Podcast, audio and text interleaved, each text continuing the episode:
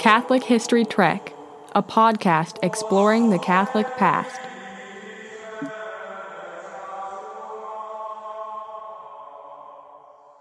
On December 19th of 2020, Kevin and I released our first episode of Catholic History Trek.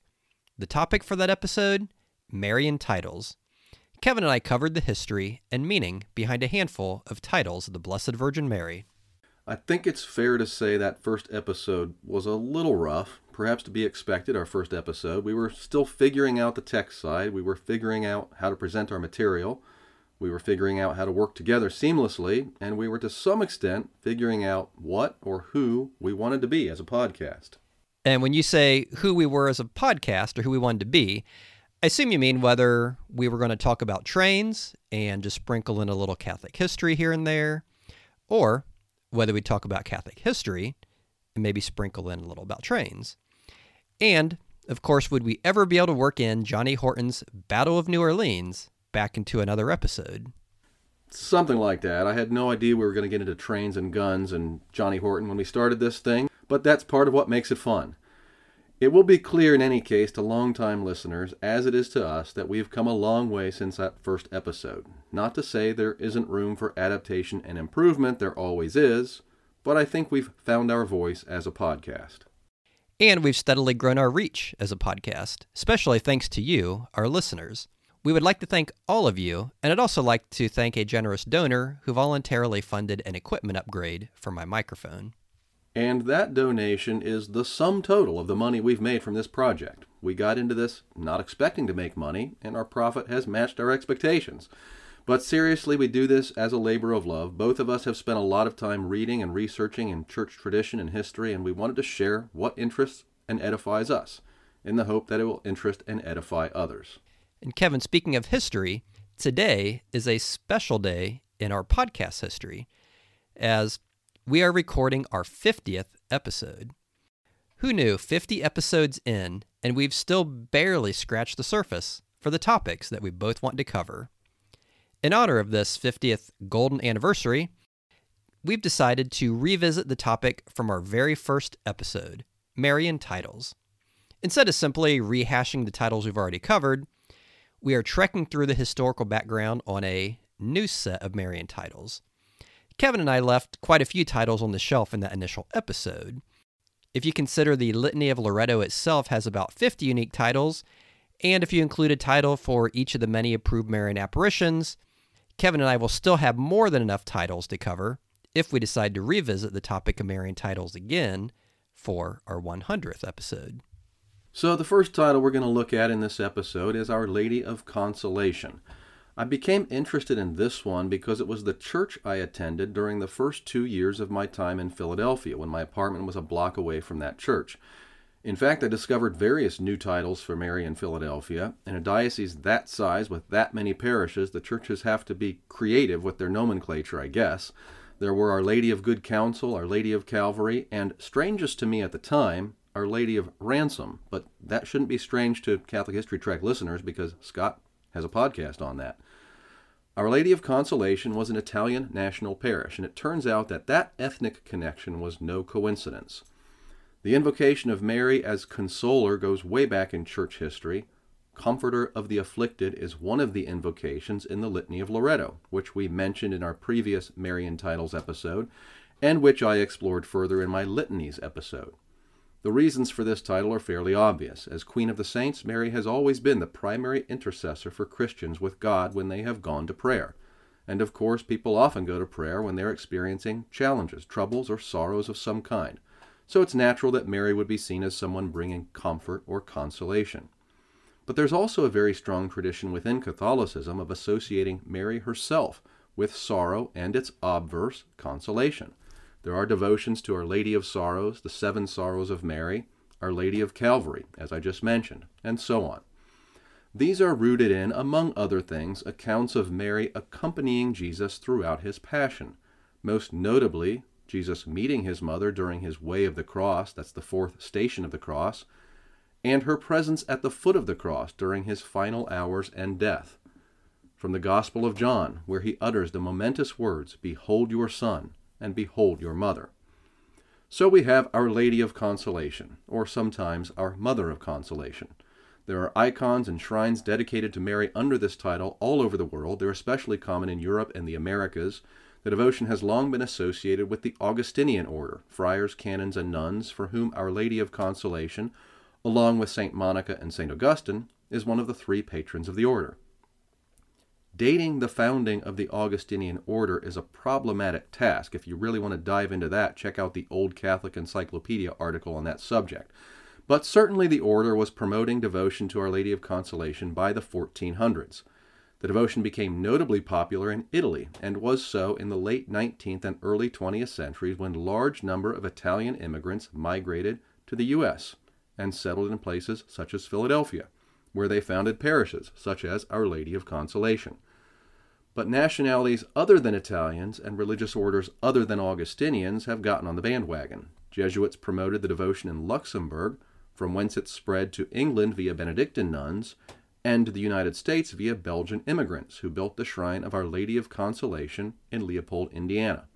The national shrine of Our Lady of Consolation, a basilica, is located in Carey, Ohio, just down the road from the home of Catholic History Trek and it's administered by Capuchin Franciscans. The second title I'm looking at is Star of the Sea or Stella Maris. It's another ancient title for Mary. Like Our Lady of Consolation, it does not appear as such in the Litany of Loreto, although, like Our Lady of Consolation, there is a similar invocation, Morning Star. And Star of the Sea itself does appear in another Marian litany, the Gaelic litany used in Irish monasteries from the 8th century on. The title dates from the time of Jerome in the 300s, and the chant hymn Ave Maris Stella has been popular throughout the Church from the early Middle Ages. Its first verse goes like this Hail, bright star of ocean, God's own mother blessed, ever sinless virgin, gate of heavenly rest. Coined in an age when heavenly bodies were indispensable for navigation, the title reflects the idea that Mary is a sign pointing to her Son, a bright star guiding her children to God and to heaven amid the world's storms and troubled waters. This name for Mary has unsurprisingly been especially meaningful to seafarers, sailors, fishermen, all those who live near or spend time on the sea. And countless churches along the world's coastlines are dedicated to Mary under this title, Star of the Sea. For centuries, after the fall of the Roman Empire, most of Spain was under the control of the Visigoths. That control is lost with the Moorish invasion of the Iberian Peninsula in 711. In one of the first battles of that invasion, Visigothic King Roderick was defeated at the Battle of Guadalete in southern Spain. The survivor of this battle was a man named Don Pelayo, who was possibly a page or royal bodyguard for the defeated king. Pelayo led a group of knights who withdrew to the northern mountains of Asturias to regroup and mount a resistance against the swift capitulation of Spain. It's said that in the year 717, Pelayo was captured by the Moors and sent to Cordoba, but he escaped and returned to the Cantabrian Mountains, where he resumed leadership of the Asturian rebels of about 300 men. In 718, Pelayo became their king, and in the spring of 722, a massive Moorish army arrived to dislodge these few last holdouts in Asturias, who stood between the Moors and complete domination of the Iberian Peninsula. Amid the crags of the mountainous Asturias, Pelayo and his men were positioned in a cave at Covadonga. There they prayed to the Blessed Virgin Mary for her assistance and intercession before God. The following day, the Moors attacked. The assault began with Moors firing arrows and stones, only to have their projectiles reverse course and fall upon those who fired them. Pelayo's men sent boulders down upon their enemy and started avalanches that initially caused the Moors to retreat. But soon they regrouped and attacked again. This time the sky darkened and heavy rain fell, making the rocks treacherous and slippery. With rocks falling upon them, torrential rain dislodging their footing, and avalanches knocking them down, the Moors were losing many soldiers. Yet they continued their attack, as for every one soldier who fell, two more were there to take his place. Suddenly, a strange light appeared in the cave of Covadonga, and in its midst the Mother of God appeared to Pelayo and his beleaguered men. She bore a red shield with a white cross, with the holy name of Jesus upon it. Speaking to Pelayo, she said, Take courage, the Moors are wavering. Go out now and attack them in the name of Jesus Christ, and you shall conquer. Pelayo and his men rushed upon the Moors and defeated them in what was the first victory against the Moors since their invasion of Spain a decade earlier. The Moors never did take Asturias, and the battle is generally considered to be the beginning of the Reconquista, which was the seven centuries long reclamation of the Iberian Peninsula from the Moorish invaders. In the 8th century, a chapel was built at the site of the cave in honor of Our Lady of Covadonga. The original chapel was destroyed by fire in 1777 and slowly rebuilt until the present basilica was begun in 1877 and consecrated in 1901. In our Catholic History Trek episode on the Jesuits, I mentioned how, after his conversion, St. Ignatius of Loyola made a three day self examination and general confession at Montserrat, after which he gave his rich clothing to the poor, donned sackcloth, and suspended his sword and dagger at Our Lady's altar. Now, 30 episodes later, I'm finally getting around to explaining the shrine of Montserrat, visited by St. Ignatius. In the period of the early church, an image was carved of the Blessed Virgin Mary seated on a throne with the child Jesus seated on her lap. The wooden statue is just over three feet tall and covered in gilded gold, except for the faces and hands of Jesus and Mary, which have turned a dark color due to the countless candles and lamps used to illuminate the image. It's been proposed that this image was carved by St. Luke, although this tradition is not as strong as other works of art attributed to the saint. The image, which originated in the Holy Land, made its way to Barcelona, apparently brought by the Bishop of Barcelona. It remained in Barcelona until it was moved for greater protection from the Moors, after their early 8th century invasion of the Iberian Peninsula. In the region of Catalonia, about 20 miles northwest of Barcelona, rises a mountain called Montserrat, meaning Sawn Mountain, in the native Catalonian language. In 718, the statue was moved here for safekeeping. Unfortunately, its location at Montserrat was lost over the years. It was known to be in the mountains, but nobody could seem to remember where exactly. It wasn't until the late 9th century that the image was rediscovered. Shepherds tending their flocks at night saw lights and heard sounds of singing coming from the mountains. This nightly event repeated, and news of it spread. Eventually, the statue was discovered in a cave, at the source of the mysterious lights and singing it was decided to move the statue either to nearby Manresa or the Cathedral of Barcelona. Sources seem mixed on the destination. Regardless, the image never made it to either location, which could explain why there's disagreement on where it was to be moved. After the statue was removed from the cave, attempts to move the statue from Montserrat failed. The statue became unmovable, almost as if refusing to be moved any further. This was taken as a heavenly sign to leave it at Montserrat. So the statue was kept in the mountains, and a convent was built at the spot. The nuns of the Royal Abbey of Las Puellas of Barcelona took possession of the abbey around the year 895, although, after a century, the abbey changed hands and Benedictine monks became custodians of the shrine of Our Lady of Montserrat, which they have served ever since. In 1592, the shrine was expanded into a basilica, and in 1881, Pope Leo XIII crowned it with a pontifical coronation and named Our Lady of Montserrat the patron saint of Catalonia.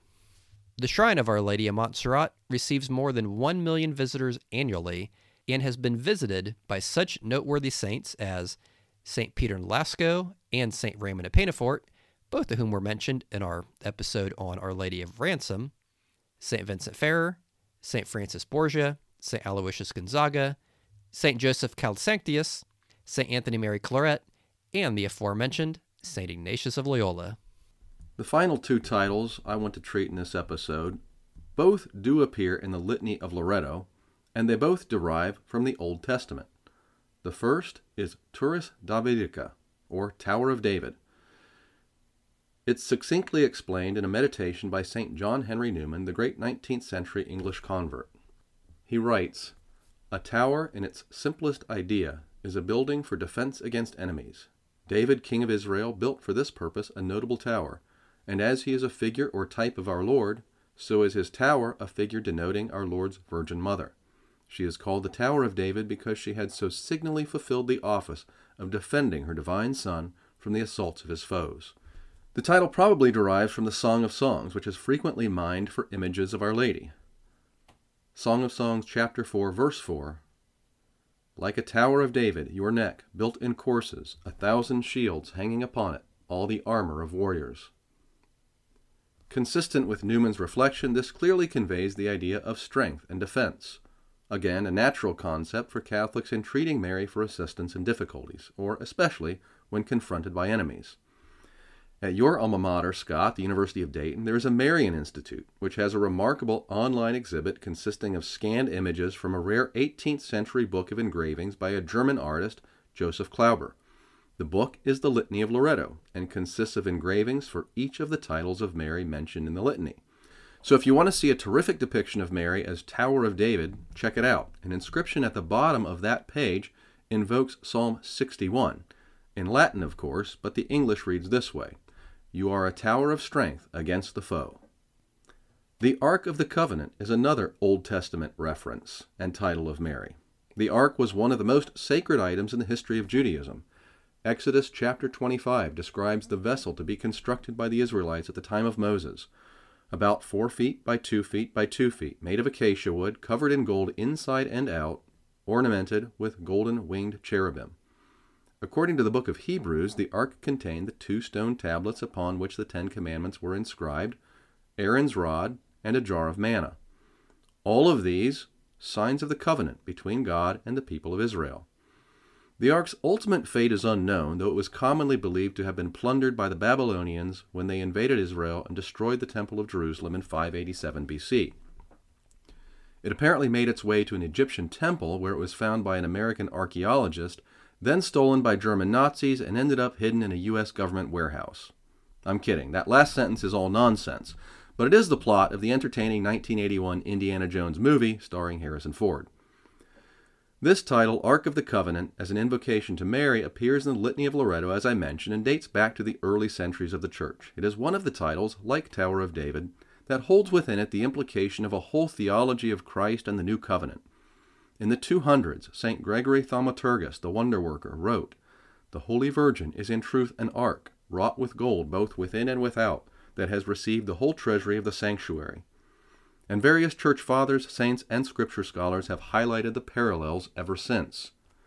Even as the glory of the Lord overshadowed and filled the ark in the tabernacle of the temple, so the Holy Spirit overshadowed Mary when she conceived our Lord and became the dwelling place of God.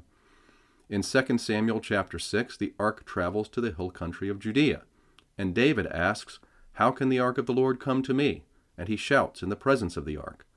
In Luke chapter 1, Mary travels to the hill country to visit Elizabeth. Elizabeth cries out in a loud voice and asks, How the mother of my Lord should come to me. In sum, as Jesus takes the place of the temple in the new covenant, so Mary takes the place of the ark. Mary is the ark of the covenant. So, Kevin, if you're saying that Indiana Jones is not a reliable historical source, does that mean when we cover the Holy Grail in a future episode that it's probably not going to be protected by thousand year old Knights of the Templar in the city of Petra? I think that's likely, yeah. Although I guess I should say, I don't, since we really don't know what happened to the Ark of the Covenant, I guess it's possible that it happened the way Indiana Jones says, but um, seems unlikely, yeah. So, the third topic I want to cover has very little to do with Indiana Jones or Knights Templar. But like Indiana Jones, it does involve a pilgrimage. Not a pilgrimage to the Ark or for the Grail, but there are many Marian pilgrimage sites with statues or paintings referred to as a Black Madonna. Some of these images are black by intent, while others blackened or darkened over the years. Of the images which became darker over the years, perhaps the most famous is the image of the Blessed Virgin Mary in Czestochowa, Poland. Although, arguably the second most famous is a dark 25 inch tall wooden statue located at a shrine in Altötting in Bavaria. The wooden statue of Our Lady is formally known as Our Lady of Altötting or Our Lady of Bavaria. An octagonal chapel called the Shrine of the Chapel of Grace was built around the year 680 and still stands today. In 1330, a small Italian statue was presented to this chapel, either by the Holy Roman Emperor Ludwig IV or by the nearby Cistercian monastery. The surface of this statue, made of lime wood, has blackened over the ages by the natural browning of the European lime, the thousands of candles burned near it, and a fire which burned the church a few centuries ago. The dark coloring is why it's one of the many Black Madonnas. In the statue's left arm, Mary holds a scepter with a lily blossom as a sign of her virginity, and in her right arm rests the Christ child, holding a celestial sphere signifying the omnipotence of God. Since the Baroque period, both Our Lady and the Christ child have been donned in exquisite robes and elaborate crowns. The crowns, adorned with precious stones, were often donated by female members of the royal Wittelsbach family, while the robes, called Gnadenrocken or skirts of mercy, began clothing the statue in 1518. The robes are changed depending on the liturgical season, and traditionally, when princesses of this royal Wittelsbach family were wed, they made a pilgrimage to Altötting to sacrifice their wedding dresses to provide material for new Gnadenrocken. Many miraculous healings have been attributed to Our Lady's intercession at the shrine, making it a popular pilgrimage destination and earning it the unofficial title as the Lourdes of Germany. Perhaps the most famous of these miracles occurred in 1489 when a young boy drowned. Just like in our Catholic History Trek episode on Our Lady of Las Lajas, a distraught mother brought the body of her deceased child to the shrine, and, as in the miracle of Las Lajas, the Mother of God interceded on the mom's behalf, and the deceased child was restored to life. Of the many pilgrims who have visited the shrine of Our Lady of Altötting, a few notable ones stand out. In 1980, Pope John Paul II visited the shrine, and in 2006, Pope Benedict XVI visited the shrine and left his episcopal ring, which had been presented to him by his siblings, Mary and George, on the occasion of his ordination as Archbishop of Munich in 1977. The shrine was also the home of St. Conrad of Parzham, a 19th century Franciscan who served as the porter or chapel doorkeeper of the shrine for a span of four decades. As I mentioned a moment ago, among the many Black Madonnas, perhaps the most famous is Our Lady of Czestochowa in Poland. The exact origin of the image of Our Lady of Czestochowa is lost to history, but the traditional account of this image of Mary holding the child Jesus in her arms has the image painted by none other than St. Luke the Evangelist and some even claim it was painted on a piece of wood cut from the table of the Last Supper. It's a matter of speculation or pious tradition, as there's no sure way to link the image to the saint, other than recognizing that St. Luke was an artist and the image does come from the time period that could have made Luke its creator. A few centuries after the image was created, it was either discovered by St. Helena or presented by the Christians of the Holy Land to St. Helena who then presented it to her son, the Roman Emperor Constantine, who erected a church for its enthronement in Constantinople. Years later, when the city was besieged by Saracens, it said the citizens of Constantinople carried the image in a procession around the city, resulting in the infidels fleeing the city. After that Saracen threat, the image was next threatened by iconoclasm, which Kevin and I have yet to cover in a Catholic History Trek episode, but essentially, iconoclasm was a heretical movement which plagued the Eastern Church in which Catholic artwork and images were destroyed. The movement later popped up during the rise of Protestantism, especially under the iconoclasts such as Zwingli and Calvin. Over the next few centuries, through marriage dowries, the image worked its way from Constantinople to Ukraine and through Russia until finally arriving in Poland. At this point, the history of the image becomes a little more reliable. In the 15th century, the image came to St. Ladislaus, the king of Hungary. Ladislaus installed the image in his castle, where it was damaged when an arrow from an invading Tartar army inflicted a scar. Possibly inspired by a dream, Ladislaus determined to protect the image from future attacks and set out to move the image to his birthplace in Opole in Poland. En route to Opole, Ladislaus and his group stopped in Czestochowa, for a rest and placed the image in a small church of the Assumption at nearby Jasna Góra, meaning Bright Hill. The following morning, when the image was loaded in the wagon, the horses refused to move. Similar to Our Lady of Montserrat, the inability of the men to move the image was taken as a sign from heaven that the image should stay. So, on August 26th of 1382, Our Lady of Czestochowa was officially installed in its present location, and this date is observed as the feast day of the image. Desiring to have the holiest of men guarding the painting, King Ladislaus invited the Pauline Fathers to be the custodians of the shrine, which they've undertaken for the past 600 years. The image of Our Lady of Czestochowa would only be safe in the Pauline monastery for about half a century before it would be threatened again. This time it was the Hussites, followers of the heretic priest John Huss.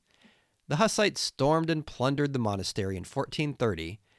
Among the items stolen by the proto Protestant Hussites was the image of Our Lady of Czestochowa.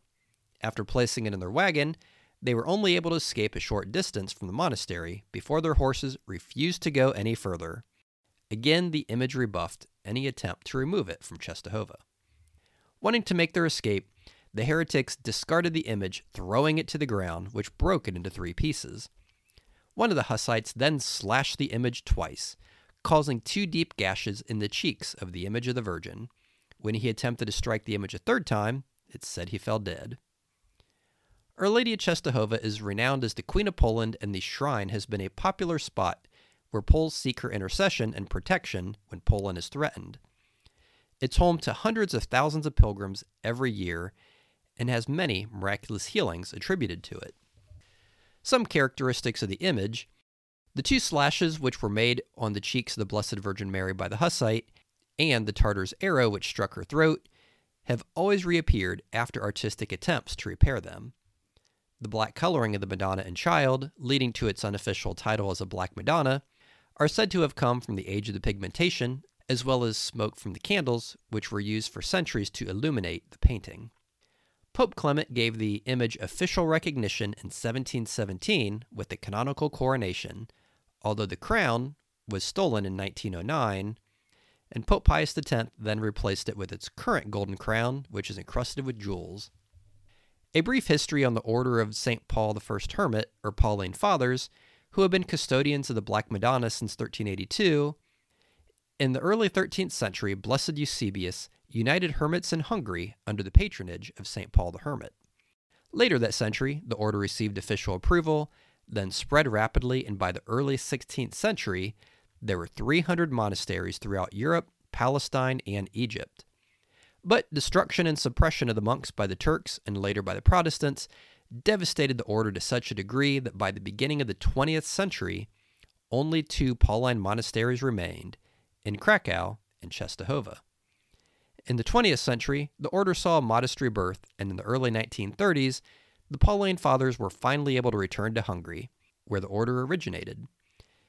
And today there are about 70 monasteries and 500 members of the Paulines, and in 1955, an American National Shrine of Our Lady of Czestochowa was established in Doylestown, Pennsylvania, with a replica of the image. In the words of Lumen Gentium, the Second Vatican Council's Constitution on the Church, just as the Mother of Jesus, glorified in body and soul in heaven, is the image and beginning of the Church as it is to be perfected in the world to come, so too does she shine forth on earth until the day of the Lord shall come, as a sign of sure hope and solace to the people of God during its sojourn on earth. Considering the entire span of church history, no figure other than Christ has inspired so abundantly the creation of art, music, literature, and prayer as has his mother, the Blessed Virgin Mary. Her innumerable titles are one aspect of this prodigious cultural and spiritual outpouring. Naturally, we want to conclude this episode with the best known of Marian prayers, the Hail Mary. Ave Maria, gratia plena, Dominus tecum, benedicta tu in mulieribus, et benedictus fructus ventris tui, Jesus. Sancta Maria, Mater Dei, ora pro nobis peccatoribus, nunc in et hora mortis nostrae. Amen. Thank you for listening to Catholic History Trek. You can reach us at CatholicHistoryTrek at gmail.com.